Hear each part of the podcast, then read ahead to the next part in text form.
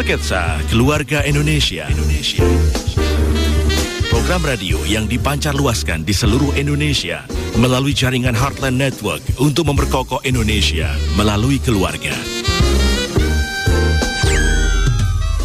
Tapi sebelumnya kami ingin menyapa seluruh pendengar yang merilis siaran di hari ini. Radio Respon 93,0 FM Padang, Radio Harmoni 97,0 FM Makassar, Radio Heartline 91,7 FM Lampung, Radio Heartline 100,6 FM Jakarta, Radio Heartline 92,2 FM Bali, Radio Heartline 94,4 FM Samarinda, Radio DKJ 103,4 FM Lubuk Linggau, Radio Shalom 90,2 FM Tobelo Halmahera, Radio CSW 89,40 FM Manado, Radio Gala 107,8 FM Banyuwangi, Radio Elisa 103,9 FM Salatiga, Radio Bonapit 90,1 FM Tarutung, Radio SGFM Blitar, Radio Suara Kasih 99,5 FM Tarakan, Radio Pemulihan Kasih 96,5 FM Bajawa Flores, Radio Rasinda Karanganyar Solo, dan Radio Shalom 107,7 FM Kediri, Jawa Timur.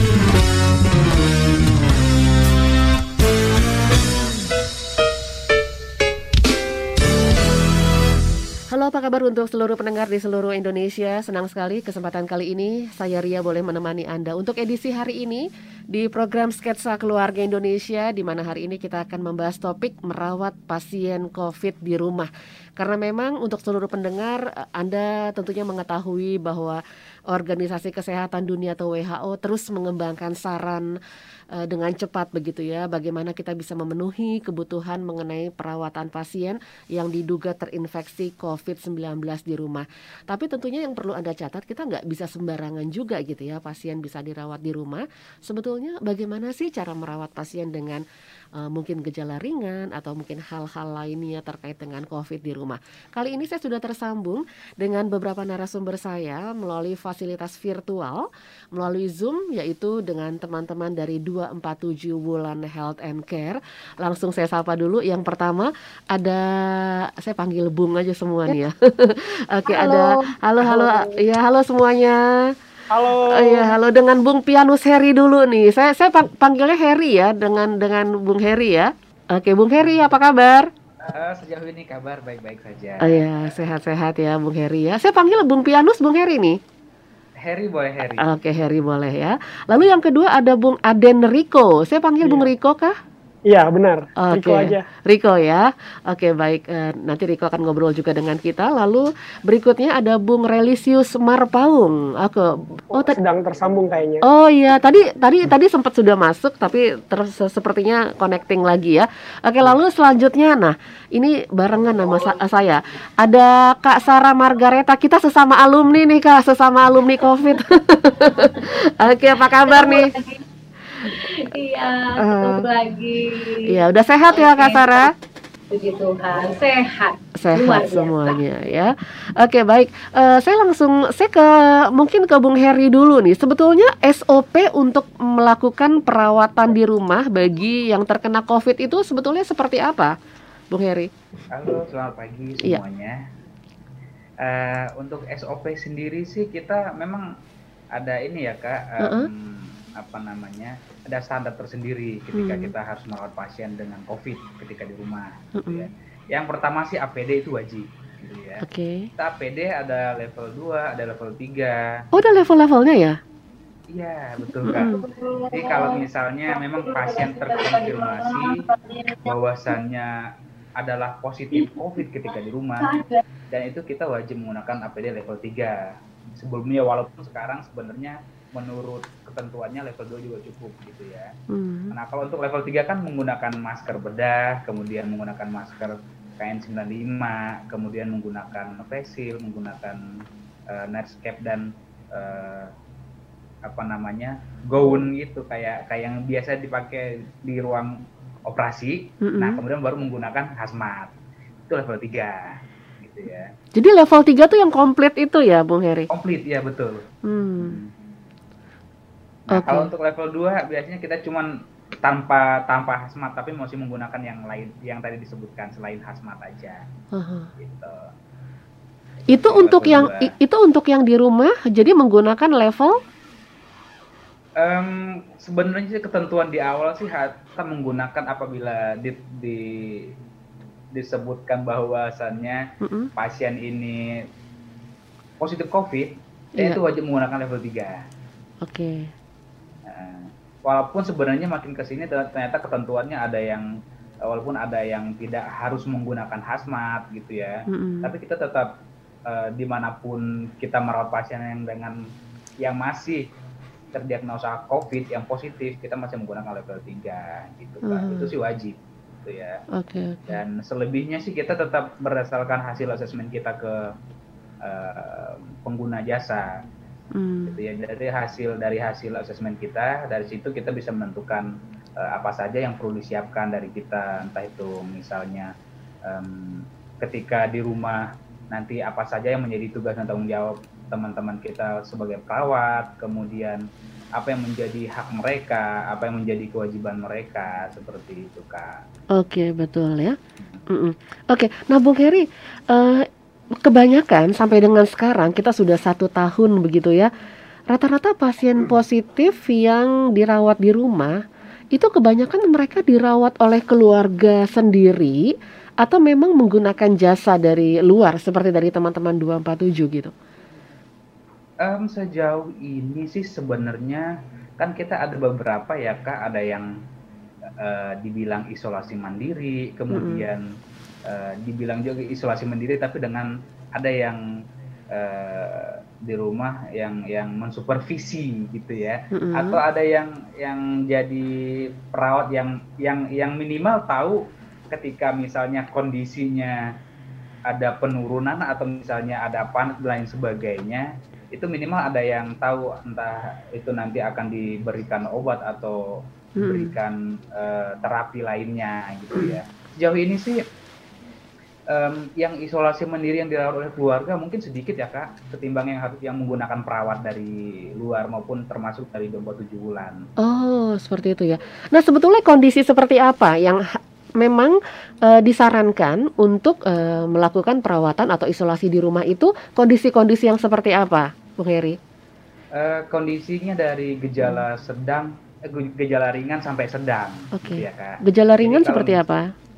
Gejala ringan ya mungkin yang pertama hmm. yang cuman misalnya bahkan yang tidak ada gejala yang biasanya disebut tanpa gejala gitu itu OTG ya mandiri ya hmm. kemudian yang gejala ringan sampai sedang mungkin yang uh, walaupun sudah terkonfirmasi positif tetapi uh, kita kita biasanya ada batasan saturasi oksigen ya kak. Kita biasanya kalau setiap pasien COVID itu kita pasti ada uh, ada alat ukur oks, pas oksimetri itu kita buat mengetahui apakah uh, pasien ini saturasi oksigennya uh, di bawah normal atau normal gitu ya. Mm -hmm. Nah dari situ nanti ketahuan uh, apakah ini layak isolasi mandiri atau harus dirawat di rumah sakit, rumah sakit. atau di tempat pelayanan kesehatan lainnya hmm. gitu. Iya. Itu, itu jadi memang gejala ringan sampai dengan gejala sedang. Gejala sedang itu biasanya bisa mengarah juga ke lebih berat ya, berarti ya? Iya, betul, betul. Oke. Iya, baik. Saya ke Bung Riko nih. Bung Riko. Iya, halo. Iya. Anda ini kan biasa datang ke rumah-rumah ke perusahaan-perusahaan untuk melakukan swab begitu ya? Iya benar-benar. Iya seperti apa sih sebetulnya uh, kondisi sampai saat ini setelah satu tahun berjalan? Oke, okay. mm -hmm. uh, pertama kan memang kalau dilihat dari masanya ini ada hits katanya ya kata orang sekarang. Uh -uh. Mungkin pada masanya pas lagi hitsnya itu banyak karena mereka juga satu dia mereka ketakutan. Dikarenakan COVID ini kan uh, memang pandemi nih kak. Kalau mm -hmm. pandemi itu regional berarti mm -hmm. banyak yang akan terkena kan ya mm -hmm. dari dari beberapa dunia gitu ya. Nah dikarenakan mereka takut untuk uh, pulang. Jadi mereka ini uh, maulah nge-swab gitu. Hmm. Uh, dari dari ini sudah cukup banyak kak perusahaan-perusahaan serta uh, ke rumah-rumah yang memang ketakutan nih hmm. mereka. Salah satu karena ada gejala, yang satu juga karena tidak ada gejala gitu. Tapi kebanyakan yang kalau yang untuk di rumah-rumah saya nge-swab itu dengan ada gejala. Mungkin dia anosmia ataupun tidak udah penciumannya udah nggak hmm. bisa berfungsi dengan baik, juga uh, dia udah perasanya dia tidak hmm. sudah nggak merasakan gitu ya? Iya hmm. benar. Odol aja sampai kalau yang memang udah ada gejala itu odol pun sudah tidak terasa pasta gigi kak. Padahal odol tuh pedes ya? Nah, pada padahal kan itu kan mentol kan ya uh, rasanya. Mentol. Nah, itu iya. itu juga sudah tidak ada rasanya. Hmm. Parfum yang menyengat pun hmm. itu juga sudah ada rasanya. Nah, dengan dengan adanya gejala seperti itu baru mereka call kita ataupun hmm. di perusahaan dengan misalnya ada yang terpapar Nah, mungkin itu dari luar atau meeting dengan orang luar itu hmm. kebanyakan sih seperti itu kan. Hmm. Tanta oke, okay, tantangan Anda uh, Bung Riko ketika melakukan uh, swab ke rumah-rumah itu seperti apa? Itu kan pasti biasanya kan sudah ada salah satu uh, anggota keluarga yang mungkin sudah ada gejala gitu ya, makanya ya. mungkin memanggil teman-teman dari 247 bulan gitu. Uh, tantangan apa yang Anda hadapi ketika melakukan swab di rumah? Oke, yang pertama adalah stigma masyarakat ya kak ya. Mm-hmm. Dikarenakan kan di masyarakat ini masih kalau terkena COVID itu suatu aib gitu. Lah mm. kena COVID, kena COVID padahal kan itu kan bisa ditanggulangi dengan baik gitu mm. ya. Jadi kita harus jemput nih, harus yang di mana nggak boleh orang yang tahu. Jadi kalau kita mau swab di rumah itu masuk masuk langsung kunci gerbang dan lain-lain. Mm. Padahal kan itu tracing gitu ya. Mm-hmm. Ya kalau misalnya udah terkena ya kita harus ke paskes satu misalnya mm. dari uh, ke rumah sakit mungkin itu uh, supaya tanda gejalanya itu tidak tidak akan memburuk gitu ya kak ya mm-hmm. itu sih biasanya biasanya kita itu kucing-kucingan gitu kak mm. kadang sampai sekarang banyak juga yang denial oh, oke okay. denial maksudnya oh. dia uh, maksudnya dia gimana tuh dia, denial terhadap covid gimana Iya, masa nggak percaya ya? positif ya? padahal padahal kan saya kenapa kenapa itu orang dengan tanpa gejala biasanya seperti hmm. itu. Nggak percaya ya? Masih nggak percaya? Nggak percaya. Sampai sekarang pun oh, masih kondisi banyak. gitu? Iya masih masih dalam ada kondisi seperti itu kak. Padahal saya nggak ke mana-mana kok kak di rumah aja gitu. Hmm. Padahal kan kita nggak tahu nih hmm. kan uh, COVID juga salah satunya adalah dari imun tubuh ya kak ya. Hmm. Namanya juga virus seperti hmm. influenza gitu. Hmm. Uh, jadi virus juga uh, kalau udah uh, daya tubuh kita rentan lemah hmm. ya gampang masuknya gitu hmm. kan. Nah itu dia tuh yang jadi pertanyaan tuh uh, Bung Riko Uh, saya hmm. perhatikan gitu ya beberapa status dari uh, teman-teman baik itu selebritas atau segala macam gitu loh. Sejak COVID nggak pernah ke rumah, eh nggak nggak pernah keluar rumah. Jadi aktivitasnya di rumah aja. Makanya mereka bingung kok bisa bisa kena COVID, padahal nggak pernah keluar rumah gitu ya. T uh, itu berkaitan ya. karena daya tahan tubuh, karena imunnya lagi nggak bagus ya. sebetulnya, bukan karena kontak dengan orang lain ya. Iya satu lagi. Uh uh, kakak sekarang juga uh, barusan saya juga melakukan pelatihan nih. Uh uh, bahwa kalau kita dengan ketakutan pun akan bisa menurunkan daya imun. Jadi walaupun dia ketakutan kita takut nih parno ya takut, parno takut, gitu. Parno. Nah uh itu juga bisa menurunkan daya tubuh, imun tubuh. Mungkin uh kebanyakan artis seperti itu. Uh uh, dia imunnya turun dikarenakan dia ketakutan makanya ketakutan juga bisa menjadi salah satu faktor imun dalam tubuh menurun gitu. Jadi sekarang kalau itu pede ya udah kalau misalnya kita pede dengan minum vitamin, mungkin dengan suplemen dan lain-lain, mm -hmm. kita pede aja. Jangan ada negatif thinking terhadap COVID seperti itu kak. Hmm. Padahal sebetulnya harusnya kalau setahun ini sebetulnya udah nggak perlu takut lagi ya karena kan memang kan makin ke sini juga sudah makin baik gitu ya pelayanan kesehatan yang diberikan begitu nggak sih? Bung Riko? Iya benar. Makin uh, dari data yang saya dapat juga kemarin dari uh, beberapa rumah sakit bahwa penurunan ini itu udah lumayan nih kak iya. untuk kasus yang memang tadi kata uh, Bung Heri uh, dengan gejala sedang. Tapi kalau gejala berat memang itu bernaik. Tapi kalau gejala sedang mereka sekarang menurun. Hmm. Dikarenakan juga kan sekarang nakes-nakes dan itu sudah divaksin ya kak ya. Uh -uh. Jadi juga kekebalan tubuhnya ya agak meningkat lah. Uh. Tapi kan kita nggak tahu nih efektifnya uh, vaksin ini berapa persen. Saya juga belum terlalu valid datanya gitu. Oke, okay. saya ke Bung Relius nih. Bung Relius, iya Bung Relius sudah. Oh Bung Relius belum belum tersambung ya bersama dengan kita. Mungkin nanti boleh uh, sambung lagi masuk lagi ke zoom kita uh, entah uh, dari uh, Bung Heri ataupun juga Bung Riko boleh menjawab uh, pertanyaan saya ini gitu ya. Nah, kalau di rumah itu tantangannya apa lagi ketika melakukan swab di rumah? Karena kan ketika swab di rumah bukan hanya orang dewasa, tapi anak-anak juga kan. Biasanya kan ketika datang ke rumah semuanya di swab tuh, mbaknya lah, orang-orang yang kerja di rumah gitu ya. Apa sih yang yang uh, menjadi uh, tantangannya di sana tuh apa selain yang manggil gitu? Uh-uh. Mungkin saya akan menjawab ya. Boleh. Boleh boleh kan. ya kalau untuk swab di rumah kan kebanyakan saya juga uh, terjun langsung di sana ya kak mm. oh kalau untuk di sana ya itu adalah biasanya juga tantangannya untuk yang misalnya positif karena mereka juga harus butuh yang namanya tempat isolasi mandiri okay. jadi nggak boleh sama kak tempatnya oh, iya. seperti kalau dia udah punya space yang cukup seperti mm. rumah tingkat dua itu mm. tidak satu kamar dan lain menjaga jarak itu masih bisa karena mereka nanti akan uh, kadang kan kaget nih wah yang ini positif yang ini negatif gimana yang positif ini nggak nularin ke negatif gitu. Kebanyakan sih kalau itu ngungsi mereka kak. Hmm, ya karena space, karena keterbatasan space ruang ya. Iya benar, hmm. keterbatasan ruang jadi yang negatif yang ngungsi, yang positif biar aja di dalam. Oh gitu, jadi yang negatif yang keluar rumah ya? Iya yang keluar rumah kak. Daripada nanti yang positif yang keluar rumah dia ke mana-mana hmm, iya. di jalan tanya apa juga gitu kan riskan banget untuk hmm. uh, mata rantai COVID ini terus berjalan ya kak ya. Hmm. Kalau ke kalau ke swab swab anak-anak kecil gimana tuh? Oke, okay. hmm. untuk swab anak kecil saya hanya terima untuk tiga tahun ke atas kak, dikarenakan juga anatomi tubuhnya seperti hmm. hidung kan itu dari hidung ya kak ya. Hmm. Itu kan masih rentan banget. Saya takut nanti ada uh, kegagalan, mungkin hmm. uh, infeksi, mungkin juga dia belum terlalu kuat kan itu kan agak ini ya apa mm. uh, terlalu taj agak tajam ya mm. untuk bagian cutternya itu. Jadi mm. kita terimanya yang di atas tiga tahun kan. Oh tiga tahun ya, ke atas. ya dipegangin, ada yang nangis, mm. ada yang bilang geli. Ya, penuh penuh drama ya. lah ya. ya penuh drama benar. Uh. Karena karena semua swab itu juga uh, satu bentuk hidungnya beda-beda, yang uh. satu ref terus reaksinya. Hmm. reaksi saat di swabnya itu beda-beda juga. Antara klien ada yang bilang sakit ada hmm. yang bilang biasa aja ada yang bilang geli seperti hmm. itu kan oke nah ini dia ini dia nih yang saya bingung. Bung Heri tadi dikatakan oleh uh, Bung Riko reaksinya berbeda-beda antar satu orang dengan yang lain. Kalau yang anda dapati di rumah-rumah itu reaksinya apa aja sih gitu? Kenapa kok reaksinya beda-beda? Itu ada apa ya? Kenapa ya? Uh, mungkin lebih ke responnya kali ya kak. Respon hmm. dari yang tadi kita lakukan pemeriksaan entah itu swab PCR maupun antigen ya kadang hmm.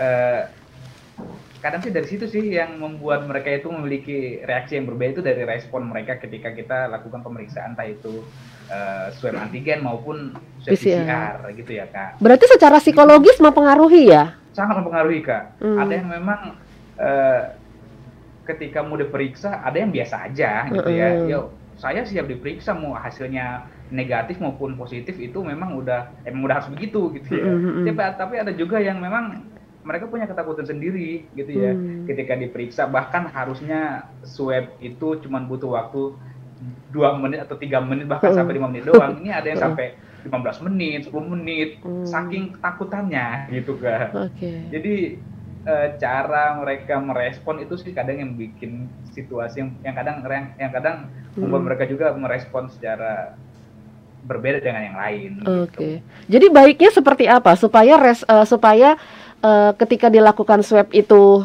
nggak lama, terus ya cepat lah gitu ya. Sebetulnya apa sih yang harus kita persiapkan, Bung Heri? Yang harus disiapkan sih sebenarnya harusnya sih sebelum diperiksa kita udah harus siap entah itu mau hasilnya nanti hmm. uh, positif maupun negatif itu sih yang pertama gitu ya. Berarti supaya, tenang ya dalam uh, kondisi tenang iya, gitu.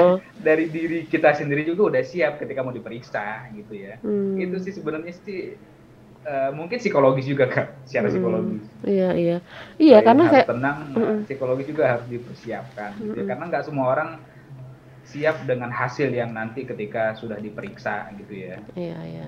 Jadi memang kalau di rumah ataupun juga di kantor nih sebaiknya memang yang di swab pertama itu orang yang ten psikologi secara psikologis dia tenang dulu ya supaya yang berikut berikutnya nih dia ikut tenang juga.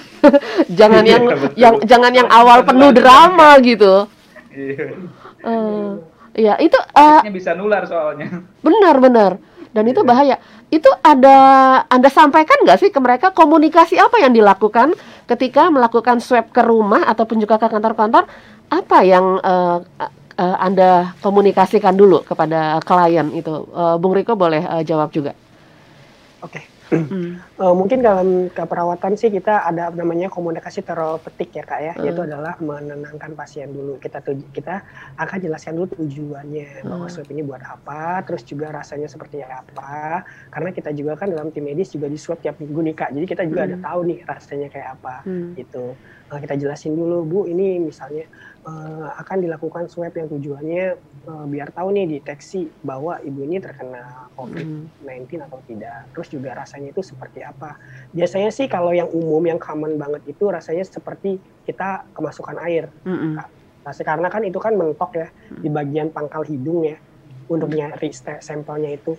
Nah gitu. Jadi ya dalam posisi yang baik juga seperti uh, kepala agak didongakkan ke atas, mm -hmm. lalu juga tarik nafas. Kalau dia misalnya takut ya biar tenang ya dia uh, pejam pejamkan mata. Gitu. Mm -hmm. Yang penting sih tenang, rileks, jangan di mm. uh, kadang juga kan refleksnya ada yang karena dia belum pernah di ada yang di tangannya tiba-tiba uh, yeah. nampol, tiba-tiba yeah. nyakar gitu ya. Nyakar itu ada juga kak. Tapi ya yang penting kita udah sampaikan yeah. bahwa itu rasanya seperti itu uh, agak sakit dan tidak nyaman. Kalau bilang kalau swab itu enak dan lain-lain sih itu bohong saya, ya. bohong sih. Kita sih nggak boleh bohong ya kalau perawat ya kak ya. Mm -hmm. Jadi saya kita saya akan ngomong sebenar-benarnya bahwa itu tidak nyaman gitu, okay. seperti kemasukan air. Gitu, iya. Kak.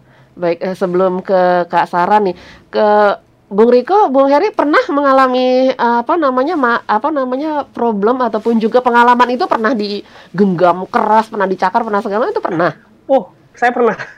Karena kebanyakan saya sudah uh, di beberapa rumah dan ke beberapa perusahaan itu saya pernah ditarik, kadang tangannya kena tampol, oh, terus ya, juga pernah uh. Iya, pernah. Sampai ada yang nangis-nangis nggak mau di swab karena belum tenang. Saya pernah satu pasien 30 menit cuma untuk nenangin dia. Oh, iya. jadi lama justru lama lama, lama hmm. untuk itunya ya, untuk yeah. persiapannya ya. Lah, perinteraksinya yang lama nenangin dia dulu hmm. supaya siap untuk di swab hmm. gitu. Oke, okay, oke. Okay. Nah, kalau laki-laki perempuan tuh beda nggak sih? Kalau kena nggak tahu ya kenapa saya perhatikan ya, yang perempuan lebih tenang dibanding yang laki-laki, apalagi yang bapak-bapak badan besar, serem gitu. Ternyata ketika di swab akhirnya jadi gemulai, jadi mewek juga gitu. Itu pengaruh iya, laki-laki, laki-laki perempuan gimana ya? Ngaruh nggak sih? Uh, kalau kata saya sih itu nggak nggak ada ngaruhnya ya. Itu kan tergantung satu adalah bentuk hidung ya kak ya. Hmm. Yang mancungnya makin dalam, yang pesek ya bukannya saya mengkotak-kotakan hmm. pesek dan mancung nih, hmm. nggak ya. Hmm. Ya kan itu kan pakai emang sticknya itu uh, mengikuti hidungnya juga anatomi hidungnya hmm. gitu. Uh, tapi kebanyakan sih memang yang uh, badannya besar dan lain-lain itu kalau udah di swab juga agak takut. Terus juga kan karena kalau yeah. di swab itu kan seringan keluar air mata nih mm-hmm. gitu makanya ya terkesan terkesan mereka agak uh, gemulai family apa mm. apa uh, agak gimana gitu ya. Galak Tapi, di luar doang ya, ya ketika di swab. doang. Setelah di swab pasti ada yang tiba-tiba kok saya nangis ya? Emang itu responnya sih. Oh itu gitu. biasa aja normal biasa aja, aja iya. sebetulnya. Oh ternyata pengalaman dari teman-teman kita nggak tahu loh kalau ternyata sempat ada yang dicakar juga ada yang sampai begitu juga ya ternyata ya. Oh, saya baru tahu juga. Oke saya ke Mbak Sarah nih. Mbak Sarah. Oke Mbak Sarah Ya, oh, oke, okay, mic-nya. Iya, oke. Eh, saya ke Kasara. Kasara, waktu awal Anda tahu bahwa Anda mengalami bahwa Anda ternyata uh, positif gitu. Boleh cerita, boleh cerita gimana nih Kasara? Oh, sebenarnya itu saya ini ini mereka tadi berbicara mengenai seorang perawat yang merawat pasien COVID. Telepon saya adalah pasien COVID. Pasiennya, ya. Oke. Jadi waktu itu memang awalnya adalah uh, saya tidak tahu anak saya itu dari bayi uh, bawa virus, mm. bawa virus ternyata oleh-olehnya. Dan dia sakit, adiknya sakit panas, jadi saya uh, merawat mereka. Saya nggak tahu kalau mereka covid. Oh. Nah saya cuma mau ini nih uh, jadi kekuatan saya baru tahu gitu ya ternyata virus covid itu ada kekuatannya yang sedang yang kuat yang seperti itu ya nah kebetulan yang kita dapat aja lumayan nih lumayan kuat jadi sehingga uh, padahal saya nggak terlalu hmm. bersentuhan sama mereka hanya saya merawat mereka waktu lagi mereka lagi demam hmm. ternyata setelah mereka turun demamnya saya kok gantian gantian uh, ya uh, uh, terus saya langsung demam hmm. cuma jaraknya satu hari deh baru terus demam nah demamnya saya itu kebetulan memang ada penyakit penyerta yaitu diabetes hmm. dan ada uh, pencernaan saya lumayan agak bermasalah terus hmm. sama kejang otot saraf saya ada itu nggak tahu kenapa tinggi tinggi tinggi tinggi tinggi langsung demamnya tuh sampai 39 hmm. awalnya memang saya nggak nggak ini nggak apa namanya nggak pikir kalau itu saya kena covid nggak hmm. pikir itu tapi lama kelamaan kok saya buang air. Ih takut juga. Akhirnya saya pergi ke rumah sakit. Setelah di BD singkat cerita saya di PCR dokter bilang di PCR ya bu. Wow ternyata saya kena covid. Wah okay. saya bilang kayak gitu. Luar biasa lagi nih mau proses. Nah otomatis lah semuanya. Akhirnya sampai di rumah. Inilah inilah kita ya.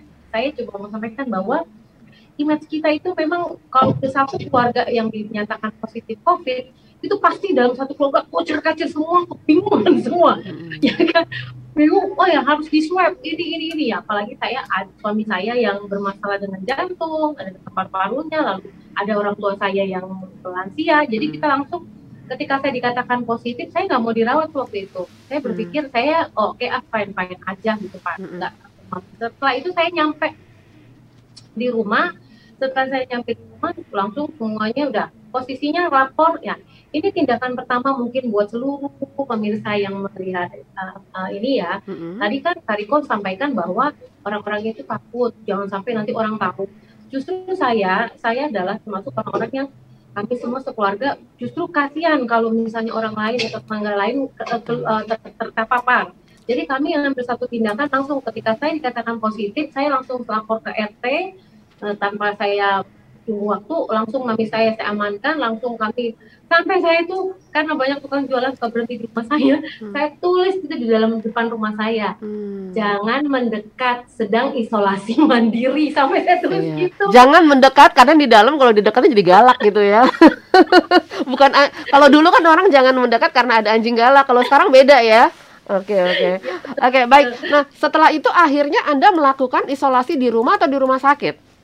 Awalnya saya di rumah uh, memang uh, sampai orang-orang sampaikan yang penting jangan sesak napas gitu kan saya hmm. pinjem untungnya saya bekerja di dunia home care ya saya hmm. pinjem saturasi saya pinjem ke kantor tuh saya pinjem apa namanya termometer hmm. terus oksigen karena ada kecenderungan saya suka nyesek gitu kan. -hmm. Nah, saya nggak mau dirawat. Saya berpikir, nah ini juga nih image kita kadang-kadang. Mm. Nanti kalau dirawat, ada teman-teman saya bilang, tak nanti kalau gue dirawat umur gue sampai di rumah sakit doang dong hmm. gitu kan ada banyak orang-orang yang parno seperti itu hmm. nah saya ber, karena saya parnonya kemarin kebetulan saya di rumah sakit tertentu itu saya ngeliat pasien penuh hmm. di depan saya bolak balik keluar jenazah keluar jenazah jadi membuat saya parno akhirnya saya di rumah Nah, tapi mami saya, saya bertindakan langsung mami saya sudah diamankan karena beliau tidak panas kan, tidak demam.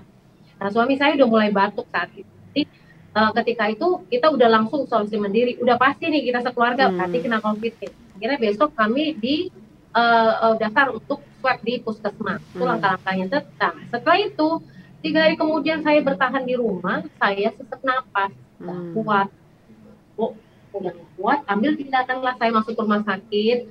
Uh, dulu dulu rumah sakit itu penuh banget. Tapi saya sekarang dengar sampai saya uh, dikasih info bahwa rumah sakit sudah banyak yang uh, uh, apa turun ya tingkat hmm. maksudnya iya. terpaparnya yeah. itu banyak isom, isoman yeah. banyak yang isoman jadi sekarang udah mulai turun banyak kan pasien ICU hmm. nah setelah saya di rumah sakit nggak dapat rumah sakit di Bekasi sama sekali nggak penuh semua saya uh, akhirnya lari ke Bintaro dan itulah hmm. ceritanya oke okay, baik dan uh, butuh berapa lama akhirnya anda uh, negatif saya saya bersyukur nah ini nih teman-teman hmm. yang bagi teman-teman yang mengalami terpapar COVID, tadi kan Kariko juga bilang kalau ketakutan itu menurunkan imun.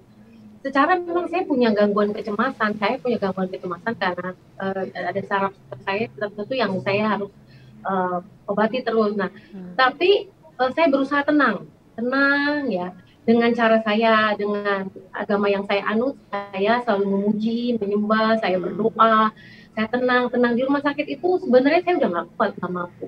Hmm. Ketika saya di rumah sakit itu, badan saya, saya mengangkat tangan aja, saya udah nggak mampu. Saturasi saya tuh di rumah udah turun. Harusnya kan 96 ke atas lah bagus. Saya, saya udah mulai 94. Nah diabetes saya itu semakin hari semakin naik waktu itu. Tapi tenang, saya tenang, saya berdoa, saya uh, menyembah, saya ajak juga ibu-ibu yang di sebelah saya itu di rumah sakit tenang ya bu dan katakan bahwa saya sembuh. Nah, puji Tuhan, saya nggak perlu lama, hmm. saya cuma lima hari. Oke. Okay. Saya cuma lima hari di rumah sakit. Iya, jadi saling menguatkan di situ ya, uh, Kak Sarah ya. Oke. Okay. Nah, mm -mm. proses prosesnya ya. itu mungkin uh, saya mungkin uh, proses setelah negatifnya itu nanti yang mungkin saya akan share masih ada waktu kan nih kak masih masih masih nah uh, ketika saya negatif saya pulang ya. Hari ke saya pulang dan saya nggak tidak mau lagi di, tidak di rumah dulu. Saya uh, sewa satu uh, hotel ya supaya saya uh, bisa bisa jauh dulu anak saya karena mereka belum uh, step yang kedua. Saya takut juga mereka terpapar lagi atau gimana saya terpapar lagi atau gimana. Nah di masa itu kak saya mendapatkan uh, satu informasi bahwa masa yang ketika kita negatif itu adalah masa di mana makanya pasien-pasien kita ya Kak Heri dan Kak Riko banyak orang-orang post covid itu dirawat sama kita. Karena apa? Di masa-masa itu adalah masa-masa justru rawan. Udah kita nggak pakai oksigen misalnya rumah itu katakan negatif. Tapi di situ lah karena si virus itu udah nyerang tubuh kita ini kan yang diperiksa itu yang di itu bukannya virusnya tapi eh yang dideteksi itu adalah selaputnya kan katanya. Jadi di dalam sisa-sisa itu masih ada. Nah ketika sisa itu masih ada itu perjuangan banget banget. Hmm. setelah dikatakan negatif bagi kami yang ada terpapar dan mempunyai apa penyakit penyerta itu banget. Saya terganggu nggak bisa makan nggak bisa tidur. Bahkan teman saya itu bilang dia nggak bisa tidur sampai dia tensinya tinggi. Oh gitu ya. Dan saya tanya sama dokter dok kenapa ya kayak gini? Kok saya masih meriang?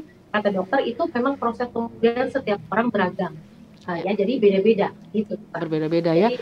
okay. ya. Baik, Bung Relius, apakah sudah tersambung dengan kita nih? Uh, tadi saya lihat uh, beliau. Oh sudah, sudah, sudah, oh, sudah. Sudah ya. Oke, okay. sudah. Oke, okay. Bung Relius. Oke, okay. Bung. Suaranya. Iya, suaranya, suaranya nih. Bung Relius sudah tersambung. Oke, suaranya kecil sekali ya? Uh, tahu Bu, mungkin ini ada problem. Oke, mungkin Bung Relius boleh keluar dulu, terus masuk lagi deh. Kayaknya mungkin harus seperti itu, karena suaranya kecil sekali nih. Oke, mungkin Bung Relius boleh keluar sebentar, nanti boleh gabung lagi bersama dengan kita. Oke, uh, saya ke Bung Heri. Bung Heri, kalau di 247 bulan health and care itu uh, menerima isolasi menerima perawatan juga di sana kan ya. Jadi tidak harus ke rumah, tidak harus ke instansi ya. Uh, yang mana nih Kak? Kalau untuk mereka untuk kalau untuk di 247 Wulan sendiri apa sih yang yang dilakukan di sana? Uh, kita kan di sini fasilitasnya ada yang kita mengirim perawat ke rumah untuk uh -huh. merawat pasien dengan COVID atau maupun pasien dengan uh, diagnosa lainnya. Bisa Dan di sana. kemudian kita juga punya uh, fasilitas namanya nursing home, gitu ya. Hmm. Kayak itu tempat buat perawatan uh, lansia sehat maupun sakit. Nah hmm. untuk saat ini kita memang uh, untuk di nursing home sendiri kita hanya menerima yang uh, kasus di luar COVID. Oh. Gitu ya. Jadi kalau misalnya memang ada pasien-pasien baru yang mau masuk ke tempat kita, kita harus uh, lakukan pemeriksaan PCR terlebih dahulu. Hmm. Kalau misalnya memang reaktif atau positif COVID kita tidak terima karena memang yang di dalam kita hmm. lansia semua soalnya dan kasusnya okay. bukan COVID gitu ya. Oh, jadi kalau karena di dua empat, jadi memang uh, anda-anda semua ke rumah ataupun juga ke instansi aja gitu ya kalau ada yang COVID itu ya. memang uh, oke. Okay. Uh, dan kita cuma mengirim keluar yang kita yang terpapar dengan pasien COVID paling kita adalah perawat-perawat ataupun kita yang berangkat ke rumah aja hmm. untuk merawat pasien dengan COVID. Hmm, Oke. Okay. Di Ulan sendiri di nursing home kita tidak menerima yang positif COVID gitu ya kak. Oh oke okay. ini kita perlu meluruskan juga ya. Oke okay, Bung ya. Relius sudah tersambung lagi dengan kita dan sepertinya lebih oke okay nih karena wajahnya udah kelihatan. Bung Relius sudah oke okay ya.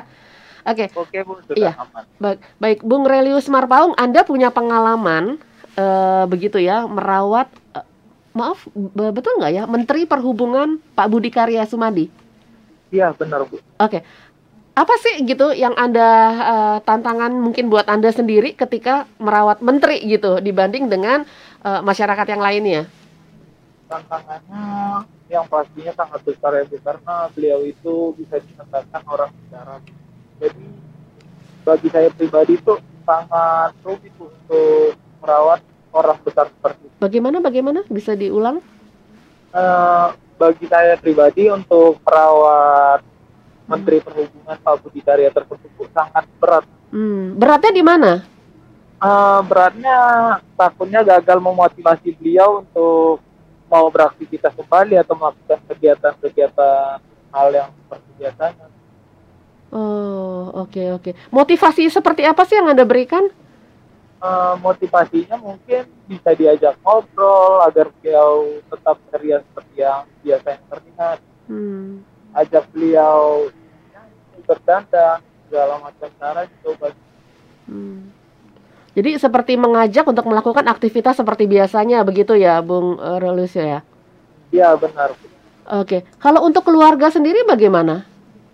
Kalau untuk keluarga sendiri biasa bu masih jaga jarak. Suaranya makin hilang nih Bung Relius. Ini sepertinya jaringan nih kayaknya di sini.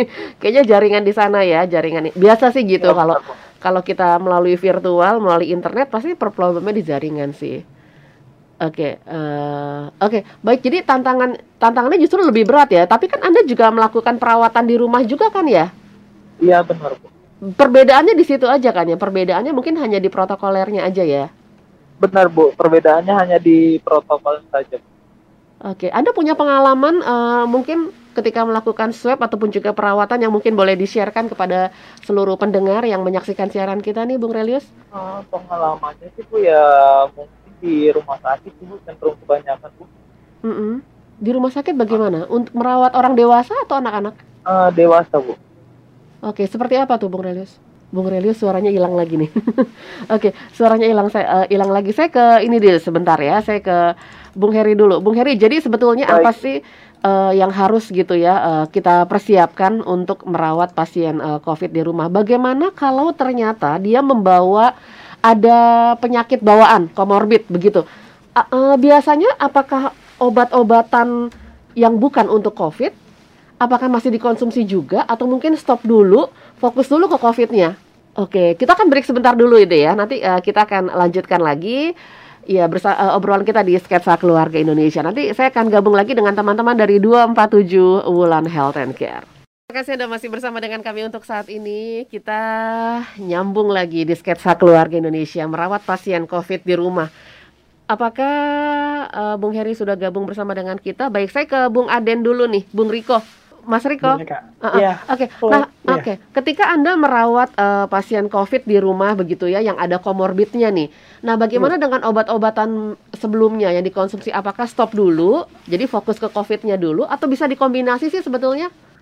Untuk kalau yang sudah ada komorbid dan terkena COVID itu sebaiknya langsung ke rumah sakit kak, tidak boleh lagi di rumah. Oh gitu. Iya, yang di rumah adalah orang tanpa gejala, orang yang tanpa gejala. Hmm. Sedangkan yang sedang ataupun yang ada gejala itu sudah harus ke rumah sakit sebenarnya dikarenakan hmm. kalau apalagi ada yang komorbid ya kak hmm. e, karena yang kebanyakan membunuh covid adalah untuk memperberat komorbid tersebut hmm. gitu kak jadi kita nggak pernah oh, aku uh, kita nggak pernah yang terima yang berat Oh, yang berat okay. pasti harus ke vaskes entah itu rumah sakit atau yang lain-lain kak wisma iya. dan lain-lain gitu ya kak. Hmm, Oke nanti malah jadinya uh, disalahkan ya. atau segala macam hmm. ada hal-hal yang tidak diinginkan begitu ya. Iya Oke. Okay. Saya bacakan dulu dari beberapa chat yang masuk ini dari Mbak Intan sebagai uh, COVID survivor sepulang dari rumah sakit saya terpaksa merawat adik-adik saya yang tidak bisa memperoleh fasilitas rumah sakit ketika terinfeksi. Andalan mereka hanya vitamin, rempah-rempah, dan obat Cina saja. Oke, nah ini dia nih. Uh, survivor COVID pulang dari rumah sakit terpaksa merawat adik-adik yang tidak bisa memperoleh fasilitas kesehatan. Apakah masih seperti itu kondisi? Sekarang kondisi di rumah sakit sendiri sudah seperti apa sih? Mungkin boleh dijelaskan nih? Oke, okay. oh, oh Bung Heri sudah gabung sama kita. Huh? Ya kebetulan uh, kemarin kita aku ada ikut seminar nih dari hmm. uh, dokter S3 untuk rumah sakit ya kak ya hmm. tentang COVID. Hmm. Uh, kalau di rumah uh, kondisi rumah sakit sendiri untuk yang uh, dengan kasus sedang itu udah menurun kak. Jadi uh, oh, okay. uh, Kebanyakan yang malah di ICU adalah ya? yang berat, ya yang ICU yang berat kak. Hmm. Dikarenakan kan kalau komorbid itu harus pasang ventilator dan lain-lain gitu kak. Yang membunuh itu komorbidnya hmm. seperti diabetes, juga uh, paru-paru, asma dan lain-lain. Karena COVID ini kan memang uh, nempelnya di paru-paru ya kak ya. Iya. Gitu. Iya. Baik, kita coba angkat telepon dulu deh ya. Dari tadi ada yang berdering nih. Halo, halo, halo, apa kabar? Halo, selamat pagi. Terima kasih, selamat pagi. Iya, dari siapa uh, Pak? Iya. Uh, Lesmana di Grogol, ya. Pak Lesmana di Grogol, silakan. Iya. Uh, terima kasih. Mau nanya secara umum aja buat kakak semua. Selamat siang semua dan salam sehat, salam tangguh selalu ya. Hmm salam semangat semua. Uh, kalau mau menanyakan aja secara umum, yang pertama saya uh, menyimak dari awal tadi agak bingung dengan yang di masyarakat kita ini uh, antara yang kalau OTG nggak tahu kalau OTG sudah tes atau belum kan jadi nggak tahu ber, berinian sama yang memang negatif tidak iya. tidak positif ya karya hmm. ya karena nah, karena nggak kelihatan ya Ah, hmm. Ah, jadi dia bercampur di masyarakat di hmm. lapangan. Nah, yang saya mau tanyakan kalau OTG yang tidak ada keluhan sama sekali itu apakah kalau dicek uh, saya nggak tahu uh, bahasa SOP-nya uh, uh, cek dari saturasinya itu apakah bisa aja dia agak nggak normal gitu. Saya juga nggak tahu angka normalnya itu apakah pasti 100, apakah hanya 98 ke 100 begitu Pak. Mo mohon nanti bisa hmm. disampaikan hmm. begitu. Nah, itu maksud saya gini, uh, saya kenapa menanyakan ini karena uh, sering kali karena saya harus pekerjaan saya harus memang harus di lapangan gitu sering sekali nemuin dua dua generasi yang berbeda yang uh, mereka sampai saat ini puji Tuhan masih survive banget begitu. Yang pertama adalah para lansia yang dengan mohon maaf dengan saya hampir mau menangis adalah mereka mencari penghidupannya antara rumah dan pasar hmm, karya baik iya. yang itu oma-oma maupun yang uh, aki-aki. Kenapa saya bisa tahu begitu adalah dari belum zamannya sebelum uh, bulan Maret ya kayak ya. hmm. pokoknya sebelum pandemi masuk Indonesia itu mereka tetap kelihatan sampai dengan sekarang itu nggak pernah absen. Artinya kan cukup uh, cukup survive ya di Aktif, lapangan iya. gitu. Mm uh, uh, para aki-aki dan ini ini ini yang jalan sendiri artinya tidak didampingi siapa pun itu satu dan satu lagi adalah para uh, pemuda dan anak-anak uh, remaja yang asik di game online center kak uh-huh, karya iya, dan iya, iya. semua ini itu kan rame-rame itu kan ya ya uh. itu kan artinya ya kebetulan dia di di usia yang begitu yang uh, mungkin tingkat ininya tinggi sehingga selalu OTG dalam tanda kutip begitu. Hmm. Nah, tapi uh, dari ini semua saya mau belajar dari sisi uh, kepada si para lansia ini mereka uh, resepnya apa sehingga mohon maaf sekali yang uh, hmm. usia usia lanjut yang sebenarnya cukup rentan itu tapi tetap survive di lapangan begitu hmm. kan artinya hmm. saya sendiri di lapangan terpaksa harus menggunakan uh, apa pun yang ada ini prokes ketat walaupun akan dijauhin sama saya menggunakan kendaraan umum ya hmm. Kak Ria jadi hmm. saya selalu akan dijauhi dan agak di dipandang sebelah mata silakan yang penting saya ngejaga diri banget iya. gitu nah tapi para si lansia tadi ya dengan biasa saja begitu tidak ya paling hanya masker aja itu pun masker hanya untuk menjaga hmm. uh, kena operasi lah bahasanya begitu aksesoris saja sebagai aksesoris saja uh, menjaga kena 250 sama kena uh. tugas Kak, ya kan okay. artinya uh, nah yang saya mau tanya ke pengalaman kakak kira-kira kalau para lansia yang seperti itu itu uh, selain bahwa puji Tuhan dikasih uh, anugerah bahwa tidak sakit bersyukur sekali tapi apakah memang karena kehidupan di lapangannya sehingga bisa survive sampai saat hmm. ini yang bisa kita tiru sebenarnya sebagai kita generasi muda begitu yang saya mau tanya. Dan ini juga malah mana yang akhirnya bikin orang masih ada yang nggak percaya dengan COVID gitu. Kalau mereka uh, dengar-dengar bilangnya gitu, tapi saya gimana dek kalau nggak gini? Iya, uh, saya nggak hidup saya secara ekonomi. Lagi. Uh, padahal saya udah sampaikan apakah nggak ada anak cucu mantu yang mm. bisa sekedar mohon maaf ngasih makan dia sehari-hari selama mm. 30 hari masa nggak sanggup? Mm. Dia bilang saya nggak itu saya lebih nyaman dengan Eh, bekerja. Dari udah nyari uh, bekerja sendiri iya. begitu karya. Okay, uh, baik. Mungkin itu saja dulu. Terima ya. kasih banyak. Selamat baik. siang semua. Uh, ya baik baik. Terima kasih Pak Lesmana. Uh. Mungkin uh, Pak Heri boleh nanggapin deh dari Bung Heri dulu nih. Uh, terima kasih mm -hmm. uh, untuk pertanyaannya gitu ya. Mm. Ini kayaknya pertanyaan banyak umat gitu ya. Mm. uh, bagaimana dengan hal ini gitu ya. Mm. Kalau misalnya ditanya kan saya harus kerja, kan saya harus menafkahi keluarga saya. Minimal untuk saya makan saya harus bekerja gitu yeah. ya. Nah uh, tadi yang pertama mengenai yang OTG dan yang uh, ini ya kak. Yang uh, tidak. yang tidak mm -hmm. gitu ya. Jadi kan sebenarnya sih minimal mereka harus diperiksa dulu apakah benar uh, orang ini terinfeksi atau misalnya apakah orang ini terpapar dengan virus gitu ya. Yang pertama sih minimal harus diperiksa dulu gitu ya. Idealnya sih tahu. begitu memang idealnya gitu, tapi kan memang uh, harus ada kesadaran juga kan gitu ya mungkin. Betul. Iya. Uh. Dan supaya kita mengetahui apakah orang ini memang uh, dengan positif COVID dengan tanpa gejala ataukah memang orang ini uh, mungkin COVID eh mungkin mungkin terinfeksi gitu tapi hmm. tidak dilakukan pemeriksaan gitu ya jadi minimal sebenarnya pertama itu diperiksa dulu gitu ya apakah memang terinfeksi atau terpapar atau tidak gitu hmm. itu yang pertama gitu ya kemudian eh, yang berikutnya tadi terkait dengan misalnya eh, ada teman-teman yang mungkin boleh dibilang masih usia muda gitu ya usia yang masih remaja kemudian senang ngumpul-ngumpul di game center online gitu ya hmm. nah Uh, mungkin buat uh, teman-teman yang terinfeksi atau yang terpapar dengan virus corona ini yang positif gitu ya istilahnya mm -hmm. itu mungkin de, pada orang tertentu tanpa gejala dan tidak terlalu membahayakan buat dirinya gitu. Tapi kan yang yang berbahaya sebenarnya adalah buat lingkungannya gitu ya entah siapa pun yang kontak dengan mereka. Kemudian kan dalam hal ini sebenarnya uh, lansia lebih bersiko apalagi ditambah uh, orang yang punya penyakit penyerta itu sangat berisiko sekali gitu itu sebenarnya yang lebih berbahaya makanya ketika ada yang uh, terindikasi dan sudah diketahui bahwasannya adalah positif itu mereka wajib hukumnya harus yeah. isolasi mandiri supaya orang-orang di sekitarnya tidak tertular.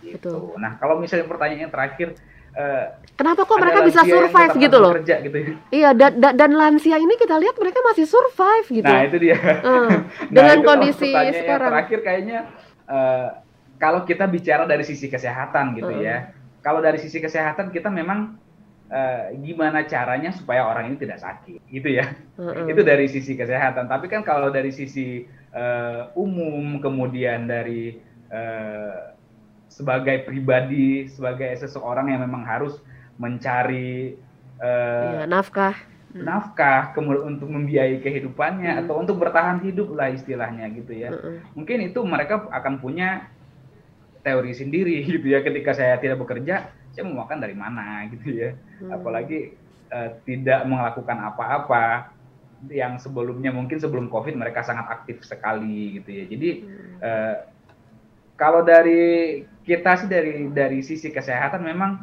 gimana caranya supaya lansia tersebut tidak terpapar gitu ya ya minimal hmm. mereka tetap mematuhi protokol kesehatan gitu entah menggunakan masker dan lain sebagainya untuk melarang sih dari pihak kita memang mungkin Eh, kita bisa menghimbau bisa, mengedukasi bisa, melarang tidak bisa, lagi, melarang iya, nggak bisa. Kembali lagi ke uh, individunya gitu ya kak, mm-hmm. seperti itu.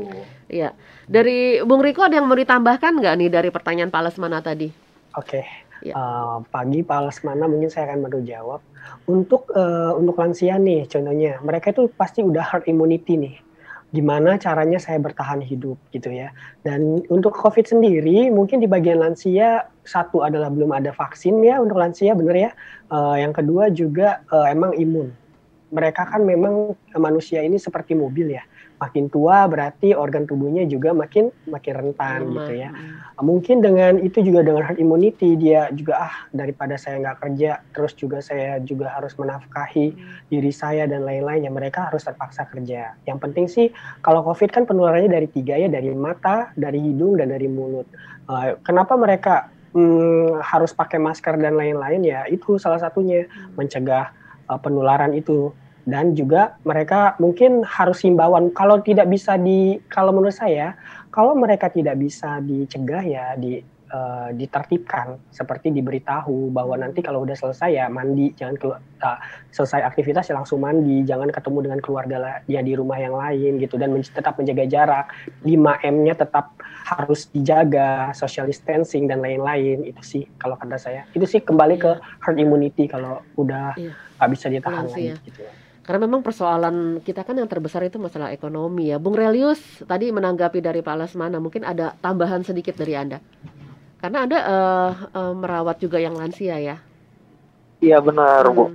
Uh, kalau menurut saya pribadi Bu, ya tambahan aja sih Bu. Hmm. Kuncinya sih terutama bagi kita yang masih muda-muda Bu untuk kumpul-kumpul di game center itu memang mungkin salah satu hobinya kita hmm. ataupun mungkin bisa dikatakan itu uh, happy gitu bu untuk kumpul-kumpul gitu. Jadi imunnya nambah gitu ya? ya benar bu. Uh, Oke. Okay. Jadi uh, walaupun kita kumpul-kumpul bareng gitu bu dengan cara kita bahagia mungkin bisa dikatakan covid itu sendiri pergi dengan begitunya saja bu. Hmm, walaupun Jadi memang nggak boleh sih kan? bahagia gitu bu. Intinya sih bahagia. J berarti kalau rame-rame boleh asal bahagia?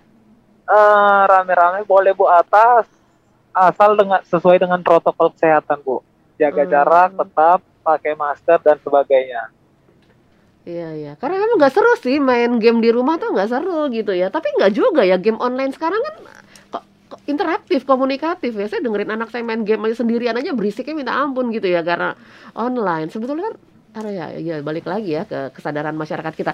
Tapi kita harus akhiri ini.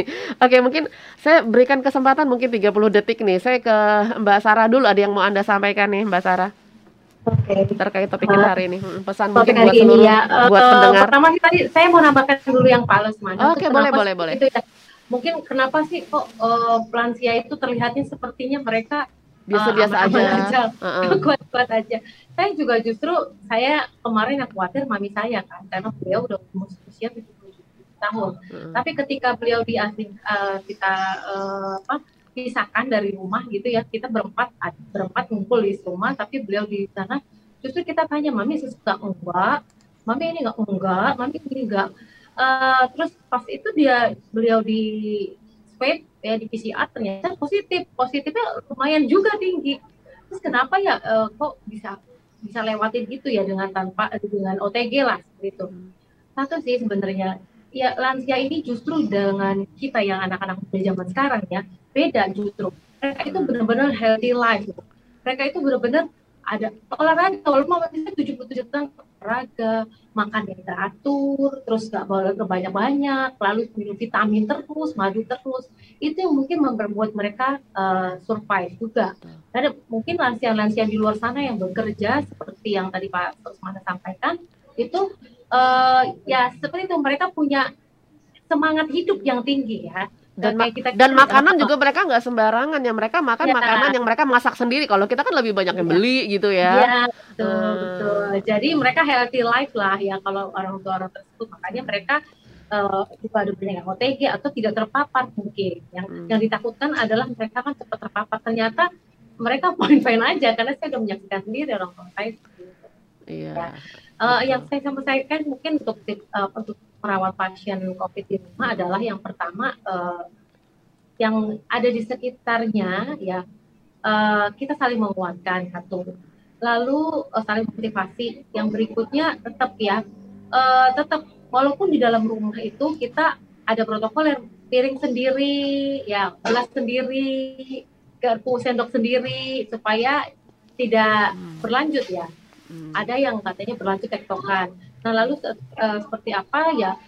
Uh, kalau kita sebagai warga Indonesia yang baik, saya berharap sih teman-teman uh, dan semua pemirsa yang berada ini ya tetap laporkan uh, apa yang terjadi. Nggak usah membuat itu sebagai aib lah seperti itu ya atau penyakit diri kayaknya takut nanti dijauh. Ternyata saya ketika saya saat itu malah saya bala bantuannya banyak dari orang-orang warga-warga sekitar itu banyak makanan saya sampai kepenuhan di kulkas hmm, karena saking kirim, banyaknya ya. harusnya kirim ke Tangerang ya, ya. Iya, oke. Baik.